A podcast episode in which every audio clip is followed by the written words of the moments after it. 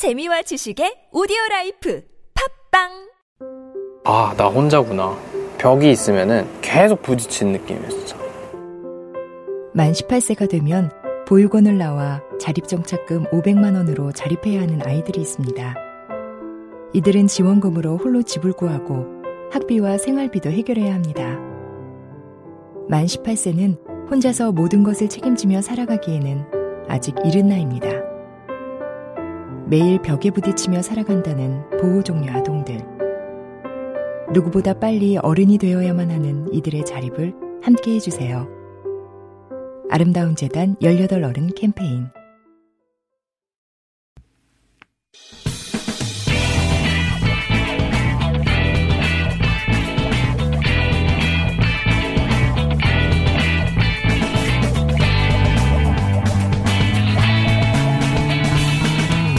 김어준의 뉴스 공장.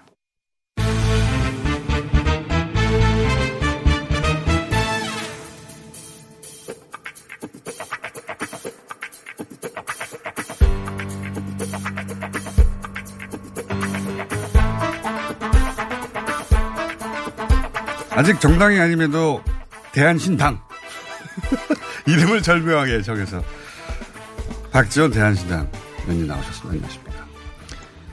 바둑구단 이세돌, 바둑구단 이세돌 정치구단 박지원 이겼습니다. 이겼습니다. 이세돌이 이긴 거 아닙니까? 오늘 대국 하는데요. 예.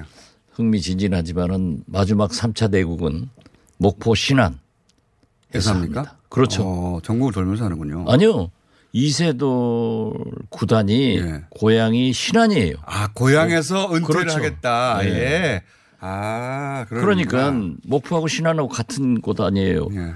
김대중 대통령 고향. 그래서 갑자기 바둑 거기 와서 한국 최고의 해상 케이블카 타면 얼마나 좋겠어요. 2만 2천 원, 1만 8천 원. 이세돌을 또 케이블로 연결하시는 아니 정치 구단이 사니까 바둑 구단 이세돌이 바둑. 와야죠. 그래서 그래서 혹시 몰라가지고 내려가십니까? 어 뭐, 주말에 하니까 내려가죠. 당연히. 가가지고 저는 오늘 내려가서 지금 준비합니다. 같은 구단끼리 만나자 이렇게. 예. 아 이세돌 구단은 모르죠 이 사실을. 이 사실 알고 있겠죠. 어떻게 왜 알고 모르겠어요. 아 고향 선배가 어? 정치 구단인 걸. 아니 그말 그 말이 아니라 이세돌 구단이 마지막 대구를 둔 후에 예. 갑자기 의원님이 나타나서 나도 구단일세 하고 악수하게 될 계획은 전혀 모르고 있죠 그쪽에서는.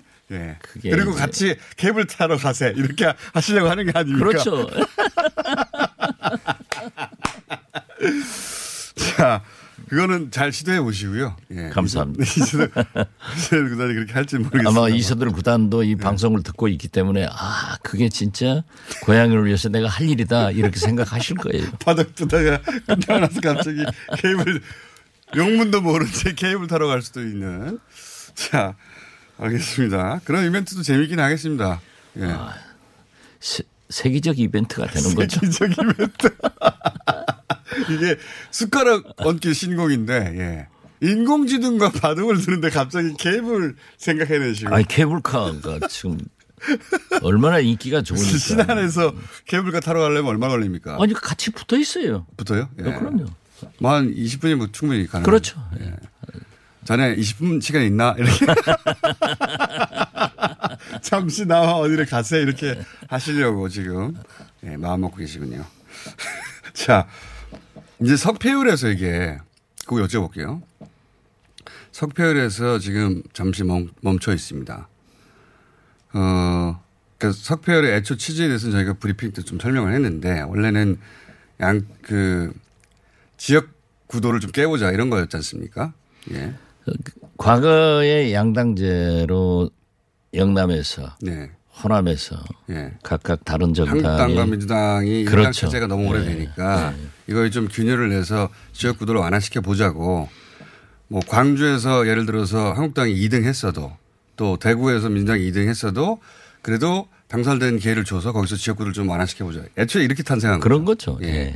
근데 지금은 그거하고는 상관이 없지 않습니까? 사실은. 글쎄요, 지금 현재는 실질적으로 다당제가 됐기 때문에 네.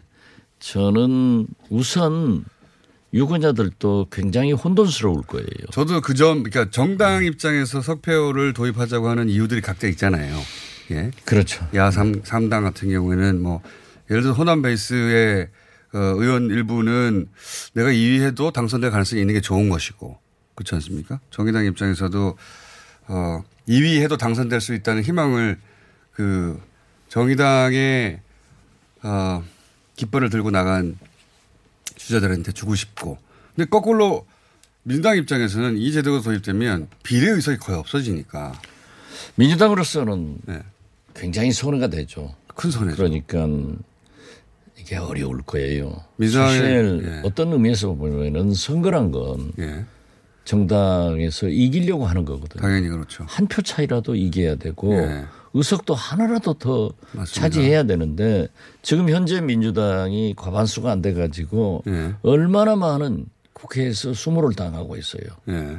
그런데 만약 총선 후 예. 에, 문재인 대통령의 임기가 2년이나 남았는데 이런 의석 구도로 갔다가는 자기들 성공하기가 힘들죠. 예. 그렇기 때문에 저는 에, 민주당을 떠나서라도 어,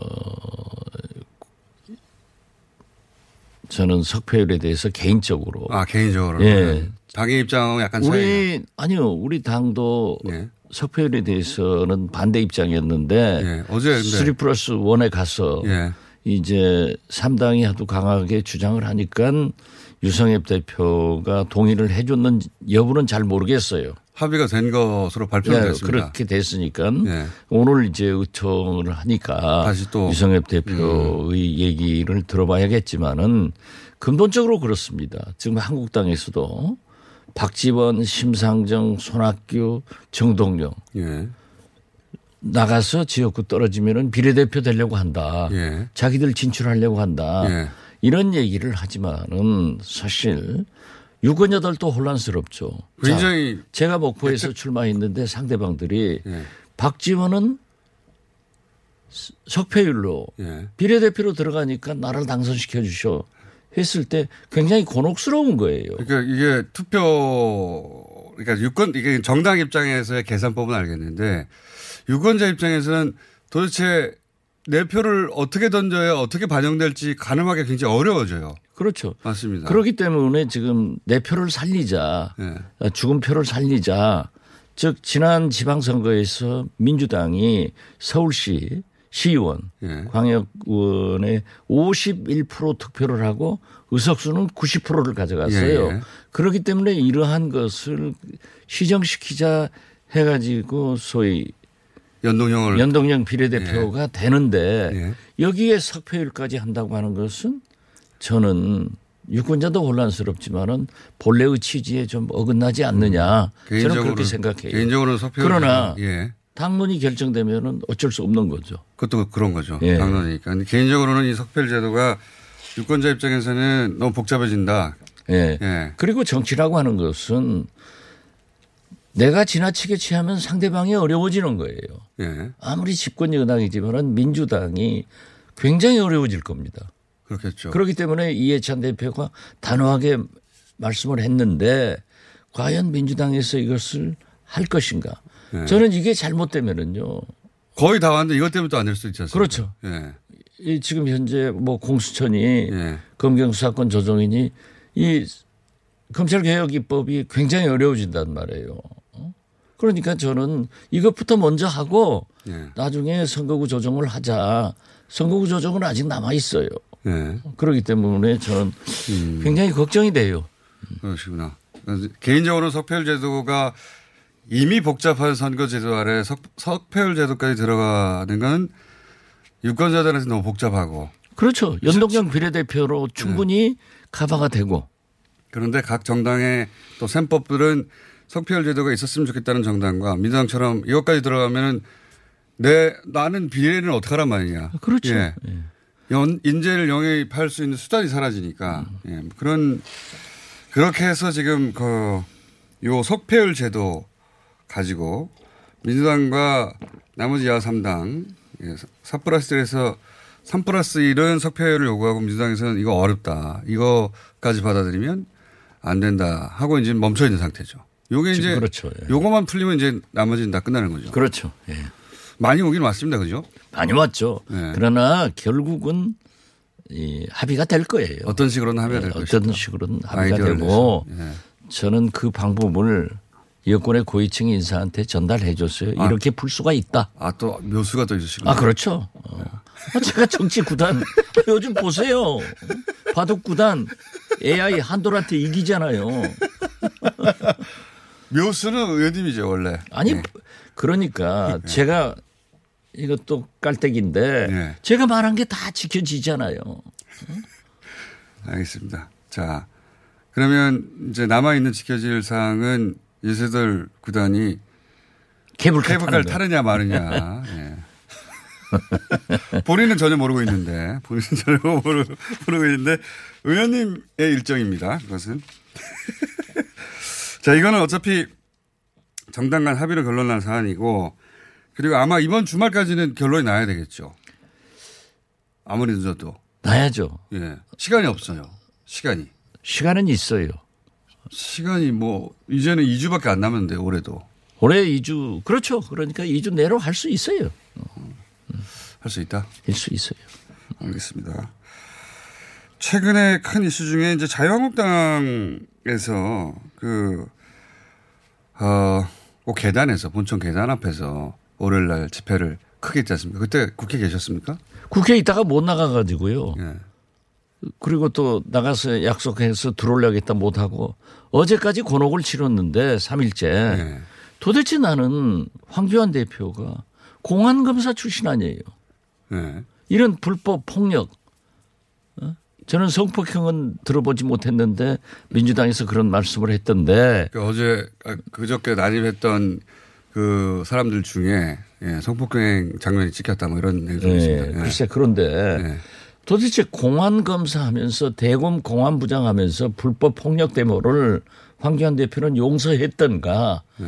법무부 장관 하면서는 그렇게 법과 원칙대로 얘기하고 총리 대통령 권한대행까지 하면서 국회를 못 들어오게 하는 X가 나쁘다. 이게 말이 되는 얘기인지 그 경내에서는 원래 집회 안 되잖아요. 안 되죠. 왜, 왜 이렇게 주장하는 아니? 그래가지고 불법적으로 국회를 점령해가지고 아니 국회로 돌아와라. 그래서 나는 청와대 앞에 철수해서 로텐다 홀까지 들어오니까 네. 이제 창 밖에 있지 말고 창 안으로 들어와라 이걸 자꾸 권했는데 돌아오면서 그냥 태극기부대 몽땅 몇천 명 데리고 와서 국회를 마비시키면은 이건 아니죠. 이거, 이런 발상을 아무도 한 적이 없는데. 그렇죠. 네. 그리고 나는 이 공권력도 이건 막아줘야 된다고 생각합니다. 그- 아니, 도대체 이해가 안 돼요. 아니 정치판에서 네. 그렇게 과거처럼 민주화 비민주화 무슨 어? 군사 독재 타도 이런 때는 네. 원천적으로 문제가 있었으니까 그러한 투쟁이 했죠. 그렇지만은 지금은 특히 황교안 대표 아니냐고요. 이 보수는 본래 법을 지켜야 지키고 처벌에 대해서 굉장히 강한 처벌을 예. 원하는 게 보수예요. 어, 그런데 난 다른 건 몰라요. 어? 그렇지만은 이건 황교안 대표가 대단히 잘못하고 있기 때문에 역시 국민이 판단해서 지지도는 자꾸 떨어지고 자유한국당 내에서도 말들이 나오지 않습니까? 지금 말들이 나오죠. 이 정도 되면? 아니 그러니까 예. 아니 그거 좀뭐 졸리지 말아야죠. 너무 이상하지 않습니까? 졸린다고 또 예. 야단치고 나서는 어제는 뭐 아, 졸- 보니까 졸린다. 자기 자기도 졸랐더라고요. 아, 이거는 누가 찬성했을까요? 태극기 부대를 국회 그 본청 계단까지 들여가지고 거기서 집회를 한다는 발상은 아무도 한 적이 없는데 글쎄요, 저도 자유한국당이라고 해서 이걸 왜 받아들였을까요? 그건 모르겠어요. 그러니까 황교안 대표 최종적 책임은 황교안 대표죠. 이건 당연히 비난받게 돼 있다는 건 아 그렇죠. 정치인들은 금방 알 수 있을 텐데 그리고 이건 실정법 위반이에요. 법도 위반이죠. 네. 예. 그래서 국회의원들도 그 국회에 갇혀서 좀 황당하겠습니다, 다들. 어, 빠져나갈 길이 없는 거예요. 저 뒤에 하나 켜놨는데 또 교통이 완전히 여의도 쪽이 마비가 돼가지고 어, 어제도 아주 혼났어요. 이해가 잘 안 갑니다. 이렇게 해가지고는 표를 얻을 수 없을 것 같은데. 아니 그러니까 국민이 지도자라니까요. 국민이 판단하잖아요. 지금 이낙연 총리하고 대통령 후보 예. 확 떨어져 버리잖아요. 자, 이건 어떻습니까, 그러면? 정세균, 이제, 이낙연, 어, 총리가, 어, 출마를 하고, 총선에서. 정세균 전 의장이 총리로 진출. 그러니까, 의장이 총리가 된 전례는 없다. 총리가 의장이 된 전례는 있더라고요. 근데. 네, 그렇습니다. 예, 네. 그런 전례는 두 번 있던데. 그래서 이것이 대단히 좀 어색하고, 어, 이상하다고 하는 평도 있고, 뭐, 그게 뭐 문제냐고 하는 평도 있는데. 뭐 대통령께서도 어, 처음에 에, 김진표 의원을 네. 거론한 것은 그러한 것을 생각하셨을 거예요. 직접 거론 안 하셨지만 어쨌든 예, 예, 언론에 그런. 생각을 해서 했지만은 또 김진표 의원이 잘 안 되니까 예. 뭐 국가를 위해서 또 경제를 위해서 또 정세균 전 의장은 의장할 때나 보통 때 미스터 스마일로 야당과의 관계나 협치를 아주 잘 하셨어요. 예. 그렇기 때문에 경제 전문가이고 그래서 선택했지 않는가. 네. 그래서 저도 저희 당에서도 지금 좀 그 문제에 대해서 굉장히 국회를 경시하는 것 아닌가 네. 이런 생각으로 하고 있어요. 그래서 그러니까 저도 의장 한 사람을 어떻게 총리를 시키냐 그렇죠. 이런 말들이 있긴 네. 그런 문제 아니고는 별 문제가 없는데 개인 자질은 문제가 없다고 보시고. 지금 현재 저는 그렇게 봐요. 예. 훌륭하게 하실 분인데 그렇기 때문에 그러한 것은 좀 어, 청와대에서나 어, 의장 정세균 의장 스스로가 예. 입장을 발표해야 된다. 발표해서 음. 좀 설득하면은 되지 않을까 그렇게 봅니다. 근데 자유한국당 입장에서 이제 선거 직전에 굉장히 큰 그러니까 장관은 야당이 반대해도 임명해버리면 끝나지만 총리는 표결에 붙여야 되지 않습니까? 그러니까 뭐 자유한국당은 제가 볼 때는 어떤 경우에도 발목을 잡지 문재인 대통령이 꽃- 꽃가마 타고는 못 가게 할 거예요. 예. 그렇기 때문에 결국 4 플러스 1 예. 이걸 잘 끌고 가야 된다고요. 그렇기 때문에 저는 아, 이 선거법과 페트법이 잘 지나가면 총, 국무총리 인선 인준 과정에서도 비슷한 표가 역시 아 그렇죠. 그렇게 끌고 갈 가지. 않으면은 어렵습니다. 그래서 한국당은 무조건 반대한다고 봐요. 그렇겠죠. 당연히 네. 선거도 지금 뭐 현재도 예산 그렇게 뭐 자기들은 당했다 불법이다 응? 문희상 뭐 의장 소리도 안 붙이잖아요. 네. 그리고 아 황교안 대표 보세요 국회에 못 들어오게 하는 X가 잘못이라고. 그 X가 문희상 의장입니다. 그렇죠. 예. 그건 말이 됐냐고요. 그런 얘기 막말을 하고 있는데 지금 부글부글 끓고 불이 타고 있는데 거기다 기름 부어버리는 꼴이 됐는데 어떻게 됐든 제가 볼 때는 한국당은 반대를 할 거예요. 그렇겠죠. 당연히. 반대를 하더라도 이 과반수니까 예.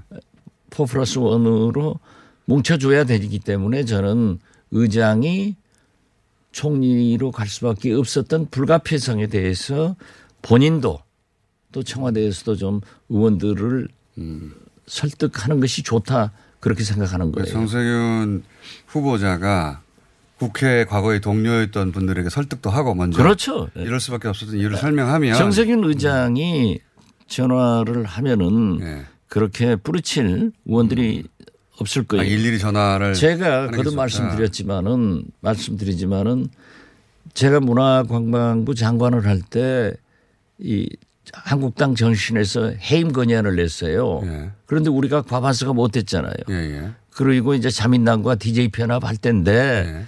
김대중 대통령이 저를 부르더라고요. 박 장관. 오늘부터 의원 수첩을 가지고 여야 가릴 것 없이 다섯 번씩 전화를 해라. 어. 그 제가 전화를 다 했어요. 예. 그 여당 의원들이 참 야당 의원들이 한국당 전신이죠. 예. 어 당신 무슨 낯으로 전화하냐. 음. 그래도 전화하면은 좋아하더라고요. 그래서 제가 부결됐다니까요. 그래서 그런 적이 있었죠. 예. 그렇기 때문에 정세균 의장도 그러한 성의를 보이면서 예. 직접 설명을 하면 개개인을 설득하라. 그리고 굉장히 좋으신 분 아니에요. 커뮤니케이션 능력이 아주 아, 좋죠. 거죠. 예.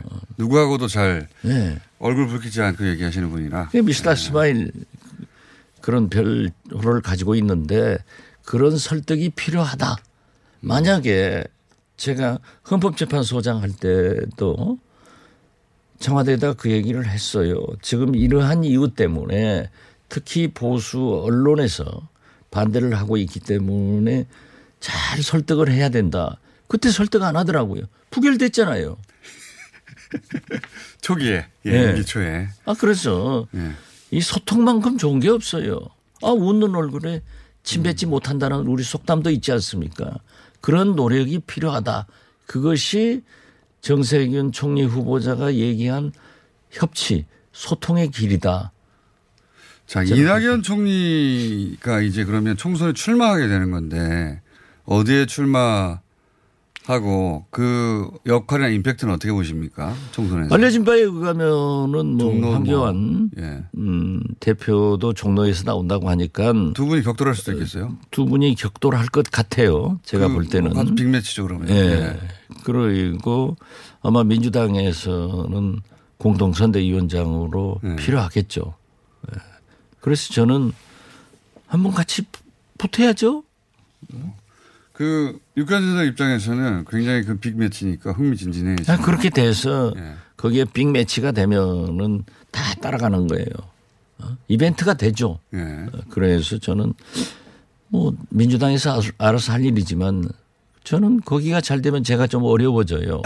그렇지만은 저는 이 진보 진영의 승리를 위해서는 그러한 빅매치가 흥행이 돼야 된다. 저는 그렇게 생각하는데 그건 뭐 민주당과 이낙연 총리가 잘 결정을 하겠죠. 이낙연 총리가 예를 들어 종로 출마를 결정하더라도 황교안 대표가 종로 출마를 그러면 결정할 수 있을까요? 지금 어쨌든 수치상에 어 물론 뭐 그건 대통령 후보로서의 지지율이긴 하지만 밀리지 않습니까? 그렇죠. 밀리는데 나올까요? 못할 거예요. 저는 이미 네. 창원 선거에서 나타났잖아요. 비례가 될 수도 있. 그렇죠. 예. 예, 황교안 대표는 이 경우에. 그 피해 가서는 안 되죠. 근데 그래, 피하, 그러면은. 어, 자기도 거기서 빅매치를 한국당 내에서도 요구할 거예요. 승부를 걸어야 자기는 중진들 험지에서 나와라 했는데 자기는 꽃가마 타고 갈 수는 없는 거죠. 말은 그렇게 해버렸으니까. 그렇게 되면 굉장히 큰, 아 좋죠. 예, 굉장한 싸움. 재밌잖아요. 그죠. 보는 사람들 입장에서. 아 그렇죠. 예. 아 정치는 예. 국민을 재밌게 행복하게 잘 살게 하는 게 정치예요. 그리고 한번 보고 싶기도 하죠. 아 그렇죠. 아 그러니까 제가 예. 어? 정치구단. 박지원이 바둑구단 이세돌과 케이블카 탄다 그 얘기 한 거예요. 그건 그냥 그런 일이 일어나면 재밌겠다. 그냥. 아, 그, 진짜로 아니, 재밌겠다. 이세돌 구단도 예. 고향에 마지막 대국을 은퇴를 거기서 하면서 고향의 자랑인 목포의 해상 케이블카를 정치구단 박지원과 탄다. 얼마나 좋은 아니, 혼자는 탈 수 있어도 꼭 의원님과 타야 합니까? 아, 혼자 타서도 좋고 저는 그런 욕심은 안 내요. 아, 그러면 그표 팔아놓은 거까지만 안내하고 타는 건 그러면. 안, 안내하지 않더라도 예. 한번 타줬으면 좋겠다. 그랬으면 아, 그런 거죠. 어. 케이블카 커미션 받으시는 거 아니에요? 아? 그런 거 받으면 저 죽습니다. 어떻게 하겠습니다. 됐든 종로에서 그런 빅매치가 있으면은 그렇죠. 저는 좋겠다 생각하고 국민들 입장에서도 한번 보고 싶죠. 아, 실력을 예. 서로. 그리고 이낙연 총리도 거기서 이기면은 확 올라가는 거죠. 그렇죠. 황교안 대표도 마찬가지입니다. 아, 그 네. 황교안 대표는 안 올라갈 거예요. 이게 올라가겠죠, 당연히. 아니 거기서. 지금 저게 진짜 저건 안 해야 돼요. 네. 저희가. 광화문에서 저렇게 하는 것, 응? 그건 뭐 이해를 하더라도 아니 어떻게 삭발 단식 청와대 앞에서 죽을 각오를 한다고 하면서 아니 저건 국회를 봉쇄하고 저 태극기 부대를 국회로 불러들인 것은 불법 아니에요. 불법이기도 하고 아무도 상상하지도 못하는 일이죠. 아무 사실. 아 그러면 대통령 만약에 된다 하면은 될 리도 없겠지만 되면은 뭐 안 되면은 그, 그 청와대로 저렇게 태극기 부대 불러가지고 농성할 거예요. 저러면 안 됩니다. 저도 그 모든 의원이 반대했을 것 같은데 아, 한국당에서도 그렇죠. 이상한 결정이 지금. 굉장히 어려워지니까 상황이 어려우니까 저렇게 무리한 수를 두면은 다쳐요. 처음 있는 일이죠. 그렇죠. 예. 그러니까요. 국회 안으로, 안으로 시위 세력을 들여가지고 시위한 건 처음인 것 같습니다. 자, 여- 여기까지 하겠습니다. 정치구단주 박지원 대한신당 의원이었습니다. 감사합니다. 감사합니다. 안녕하세요. 치과의사 구지은입니다. 태아가 자랄 때 가장 먼저 생기는 기관이 어디일까요? 바로 입입니다. 먹는다는 것은 삶의 시작이자 끝인 것이죠. 100세 시대인 요즘은 치아를 100년 가까이 사용합니다. 그럼 어떻게 해야 치아를 100년 동안 건강하게 관리할 수 있을까요? 바로 올바른 칫솔질과 정기적인 스케일링입니다. 가까운 치과를 방문하시면 치과의사 선생님께 올바른 칫솔질을 배울 수 있습니다. 그리고 1년마다 건강보험 적용이 되는 스케일링 치료 놓치지 마세요. 이 캠페인은 유디치과협회와 함께합니다.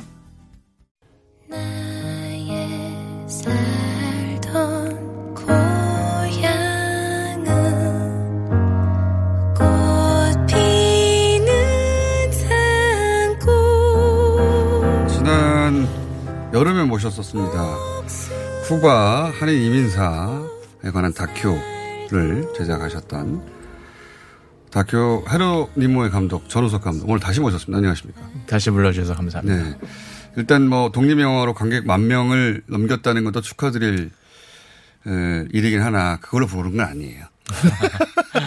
그걸로, 그걸로 오신 건 아니고 그 청와대에서 어 디아스포라 한인 디아스포라 디아스포라라는 게 이제 유태인한테 쓰던 표현이죠 주로. 네. 예. 어, 자기 땅에서 흩어져 사는 민족. 그 개념을 어, 우리 한인들에게 적용해서 한인들 역시 디아스포라처럼 세계 전역에 퍼져 살고 있고 근데 한인에 대한 스스로 한인이라는 의식을 가지게 만드는 어떤 프로그램이나 또 뭐 우리 쪽에서 노력이나 이런 게 전혀 없다. 그런 문제의식을 이 다큐를 만들면서 가지시게 된 거 아니에요. 그죠? 어, 다큐를 만들면서 굉장히 더 개념화된 것 같아요. 어, 본인도 물론 이세로서 그런 정체성의 혼란이 있으셨다면서요. 네, 아, 네, 저는 근데 이세 중에서는 한국말을 잘하는 편이죠. 왜냐면 예. 유년기를 저도 예. 한국에서 보냈기 때문에. 근데, 음, 한국 밖에 사는 모든 한인들은, 네, 필연적으로 자신의 한인 정체성에 대해서 어디에 살던 고민해야 될 수밖에 없는 것 순간부터. 같아요. 예. 그렇죠. 네. 나이가 먹어가면서. 그렇죠. 소수민족이니까. 그런 이야기를 청와대에 가서 직접 하셨다고. 예. 네. 아니, 감독님을 왜 청와대에서 불렀죠? 저도 의아하긴 한데 예. 여기 3.1절 어, 운동 100주년 기념회라고 이제 대통령 직속 사업 예. 이 작년부터 이제 있었는데. 하- 한완상 전 총리님 이제 지원하에 이렇게 예. 진행이 되는데 거기서 저희가 인증 사업으로 뽑혔는데 예. 인증 사업 중에서 또 우수 사례로 뽑혀서요. 예. 제가 대통령님 앞에서 5분 동안 프레젠테이션을 했어요. 프레젠테이션을 했습니다. 그 프레젠테이션 내용이 뭡니까? 어, 우선 한 2분 30초는 저희 영화 예. 영화, 네, 영화 영화 광고를. 예고편은 아니었고요. 네. 네. 그 영화 안에서 디아스포라가 강조되는 부분에 예. 대해서 이제 어 이제 그 그거를 이제 공유를 했고 또 헤로니모가 저번에 제가 다른 방송 나와서 조국이라는 시를 썼잖아요. 예, 예, 예. 네, 그 시에 대해서도 헤로니모는 이름입니다. 네. 예, 예. 영화. 주인공 이름입니다. 예. 네, 쪽 어, 이렇게 홈랜드라고 쓴 편지의 네. 시를 거기에서 이제 발표를 했고 그 시 굉장히 감동적이더라고요. 네. 내용 자체가 아 이, 이분이 지식인이었구나. 문장도 너무 훌륭하고. 음. 네. 그리고 그리고 이제 나서 이제 제가 갖고 있던 이런 뭐 디아스포라에 대한 네. 중요성, 우리가 어떻게 800만 명의 제외 한인들이 이제 아, 추 이제 한반도 네. 통일 평화 뭐 이런 거에 저희가 공헌을 할 수 있고 할수 있는 800만 명이나 돼요. 800만 명이요. 그렇죠. 어, 그러니까 우리가 흔히 생각하는 미국의 이민간 혹은 뭐 우리가 주로 잘 떠올리는 국가들 어, 미주 지역이나 뭐 유럽 말고 이 800만 명은 중앙아시아에 본인의 뜻과 상관없이 일제시대에 넘어간 혹은 뭐 이렇게 쿠바로 나라가 없던 시절 넘어간 본인 뜻과 상관없이 이렇게 막 흩어져 사는 분들이 많다는 거 아니에요 지금. 그렇죠. 근데 이게 800만 원이 된다?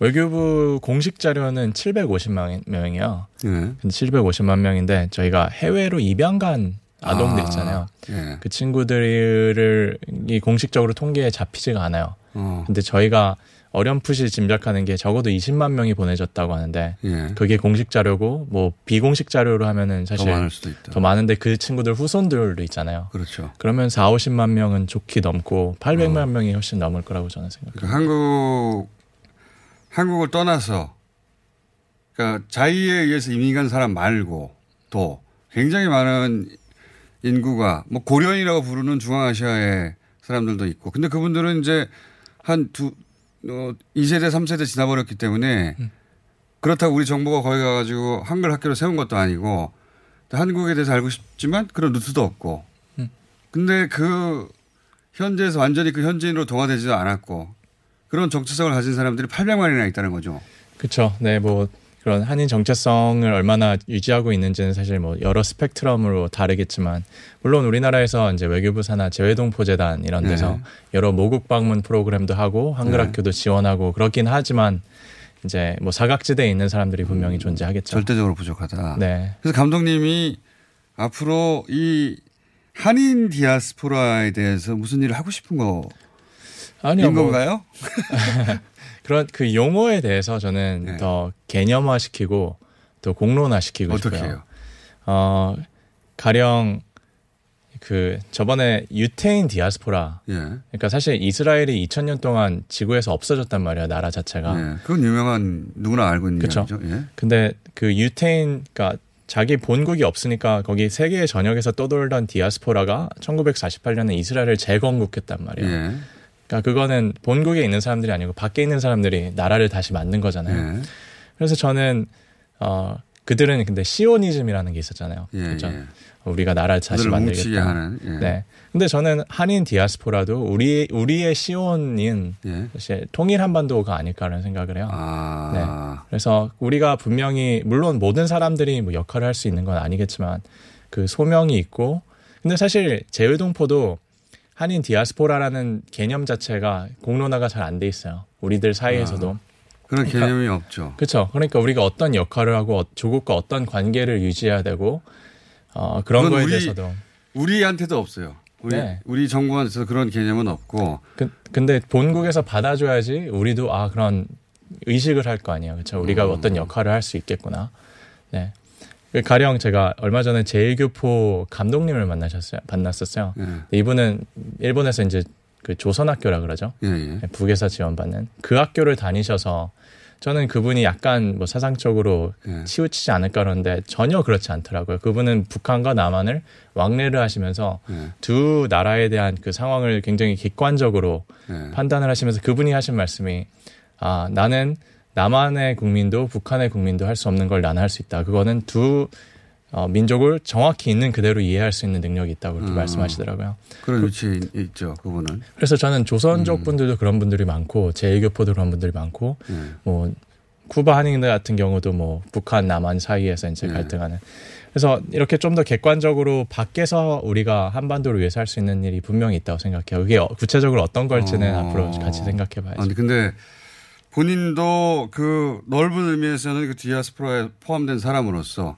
이런 다큐를 찍다가 아, 이들을 묶는 게 필요한데 어떻게 해야 될지 모르겠지만 그런 일을 하고 싶기도 하고 이 개념도 빨리 어, 한국에 계신 분들한테 알려야 되겠다. 그럴 그- 수밖에 없어요. 네. 음. 왜냐하면 우리가 지금 가면 갈수록 우리나라가 더 다양해지면 다양해질 거 아니에요. 그렇겠죠, 당연히. 네, 이주민들도 더 많아질 테고, 뭐 음. 우리가 흔히 말하는 다문화 가정도 많아질 테고, 이 다큐도 우연히 어, 어, 쿠바에 여행 갔다 갑자기 네. 변호사 하다가 이 일에 빠져가지고 생고생해서 만드신 거 아니에요? 네. 이런 개념을 만드셔서 이걸 널리 알리기 시작하 어, 시는 일을 혼자 시작해가지고 무슨 재단 같은 거 만들어서 3년 후에 고생고생 하시는 거 아니에요? 여전히?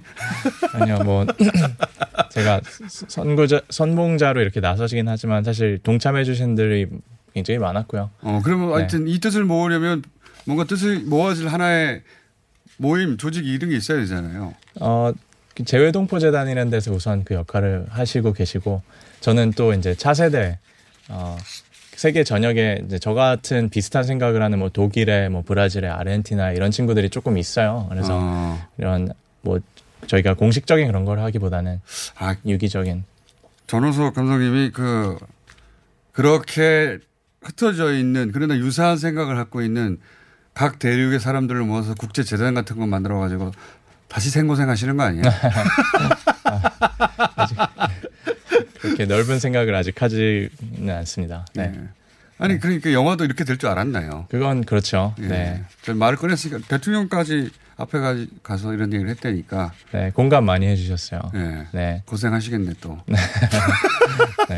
주- 다음에 모실 때는 네. 무슨 무슨 재단 이사장 이렇게 해서 모시, 모시게 될지 모르겠습니다. 꼭, 자, 네, 그럴 필요는 없습니다. 네.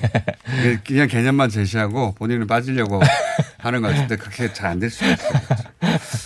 저희가 중간중간 어떻게 돼가는지 좀 체크할게요, 그러면. 네. 네, 하시는 일이. 자, 어, 몇 개월 후에는 이사장으로 모시게 될 것 같은. 아, 네. 한인 디아스포라 재단의 이사장으로 모실 것 같은 어, 영화 헤로니모의 감독 전우석 감독이었습니다. 감사합니다. 네. 감사합니다.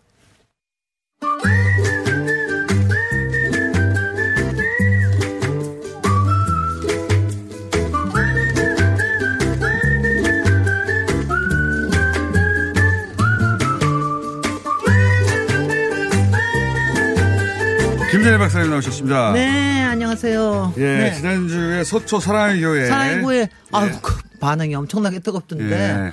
막 부끄럽다 창피하다 이런 얘기 뭐 하시는 분들도 간단 있고 요약하면 예배당이 있는데 그 면적이 본인이 원하는 만큼 안 나와가지고 도로 공공도로 아래를 파가지고 그 공간을 교회 예배당으로 만들었다. 네. 불법이다. 뭐 아니. 불법으로 이제 대법원 판결이 이제 두 달 전에 나왔는데 났다. 오늘은 이제 그렇게 앞으로 어떻게 될 것인가 네. 얘기를 좀 하려고 그러는데 그래도 이 얘기는 지난주에 잘못한 게 우리가 빌라도는 빌라도에게가 아니라 가이사의 가이사의 것은 건 가이사. 가이사의 거예요. 근데 네. 가이사가 누구냐 우린 몰랐잖아요. 시죠, 시죠. 예. 카이사르를 이제 유태인식으로 한 거라고 시죠. 그럽니다. 예, 저도 어, 그거- 순간적으로 빌라도로 착각했는데. 글쎄요. 저도 시죠, 저도 시죠. 네. 가이사는 저도 시죠. 가이사르였고요. 근데 제가 이거 뭐- 먼저 이제 좀 이해 이해는 조금 했으면 좋겠는데 그 사랑의 교회를 굉장히 이제 비판을 하면서도 왜 그렇게 됐느냐. 근데 사랑의 교회가 어 이걸 사랑의 교회의 역사를 보면은 사실 우리 자본주의 역사를 나 혹은 강남의 역사하고도 굉장히 관련이 돼요. 그냥 사랑의 교회가 시작을 한 게 78년도에 예. 강남 개발에 시작될 때 처음에 그쪽으로 개척교회로 들어갔어요.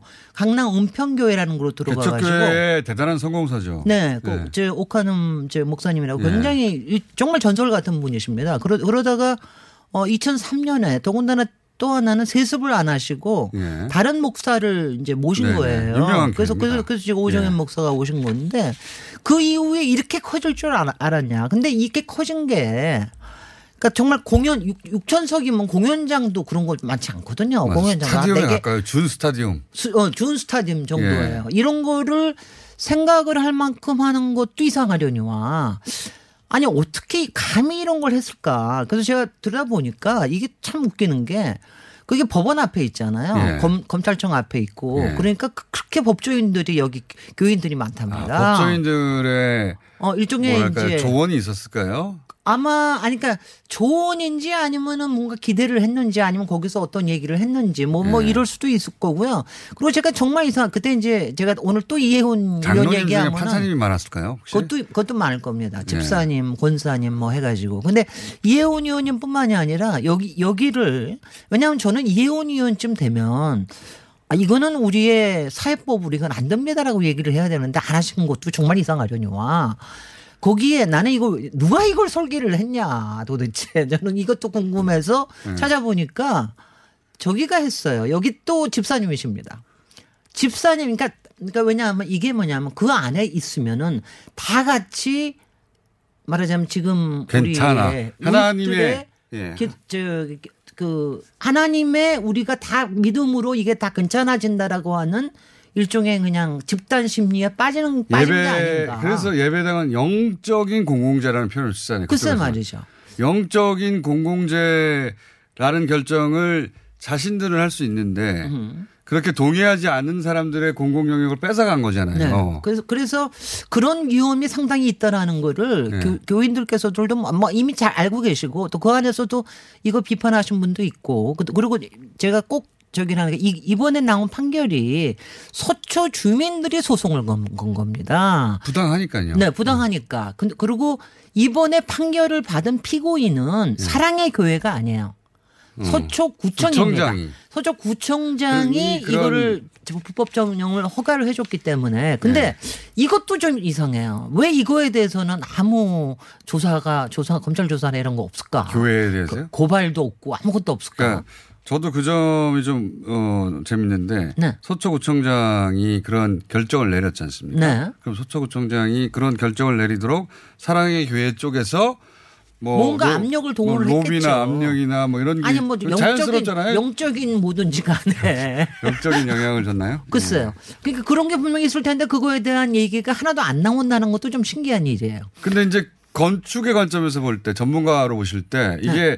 지하를 파버렸는데 이거를 원상 복구할 수 있습니까? 지금 그다, 구조상? 그래서 이제 이게 소송 가운데 네. 서, 저, 사랑의 교회 측이 이렇게 얘기했어요. 만약 대법원 판결이 그렇게 나온다면 자기네들이 원상 복구 하겠다. 네. 그 비용은 정확하게 또 추계까지 했습니다. 391억 원이 된다. 네. 그이 전체가 저 건축비가 한 2천억 들었거든요. 네. 땅값이 한 천, 천억 되고 네. 3천억짜리 프로젝트인데 네. 390억 들어서 원상복구 할 수 있다라고 본인들이 얘기를 했습니다. 네. 얘기를 했으니까 할 수 있어야 되겠죠. 그 다음에 네. 이 세상에 불가능한 일은 없습니다. 음. 그건 뭐 이거 근데 이제 391억보다 훨씬 더 많이 들 거라는 건 확실하죠. 아 그래요? 그거는 확실하고 그리고 그 더군다나 비용은 스스로 되는, 되는 겁니까? 아, 그거는 스스로 저기를 해야지, 스스로 저기를 해야지. 근데 이제 이게, 이게 앞으로 저희가 좀 눈여겨 봐야 될 것이 이런 불법 문제가 생겼을 때 구청에서 취할 수 있는 건 원상복구 명령하고 그렇죠. 원상복구가 안 되면은 강제 이행 부과금을 내, 매깁니다. 네. 근데 강제 이행 부과금을 얼마나 매길 것인가. 이게 이제 이게 관건이 되는 공사비 거죠. 391보다 합격히 낮으면 네. 안 하죠. 안 하죠. 예. 아, 지금 뭐 많이 많은 경우에 그동안 안, 한, 안 하고 벌금만 내고 벌금만 내는 거죠, 벌금만 내고 있고 많은데 네. 그렇게 놔둘 것이냐. 이거 그러니까 이거를 왜냐하면 이게 일종의 하나의 사례가 되기 때문에 이거를 앞으로 어떻게 원칙대로 갈 수 있게끔 하- 하겠느냐. 이게 굉장히 사실은 굉장히 제일 중요한데 391 이자보다도 벌금이 적다. 네. 할, 할 이유가 없잖아요. 뭐 팔, 팔, 판다는 얘기도 있습니다. 지금도 뭐냐 이런 거 보면은 지금도 훨씬 더 땅값이 오르고 지금 여기다 하면 안 되니까 이걸 차라리 팔, 팔고 딴 데로 어. 가는 게 짓자. 아니 근데요 제가 이거 보면은 제가 사랑의 교회가 은평교회였던 시절에 은평교회는 다음에 하셔야 되겠습니다. 어, 시간이 끝났습니다.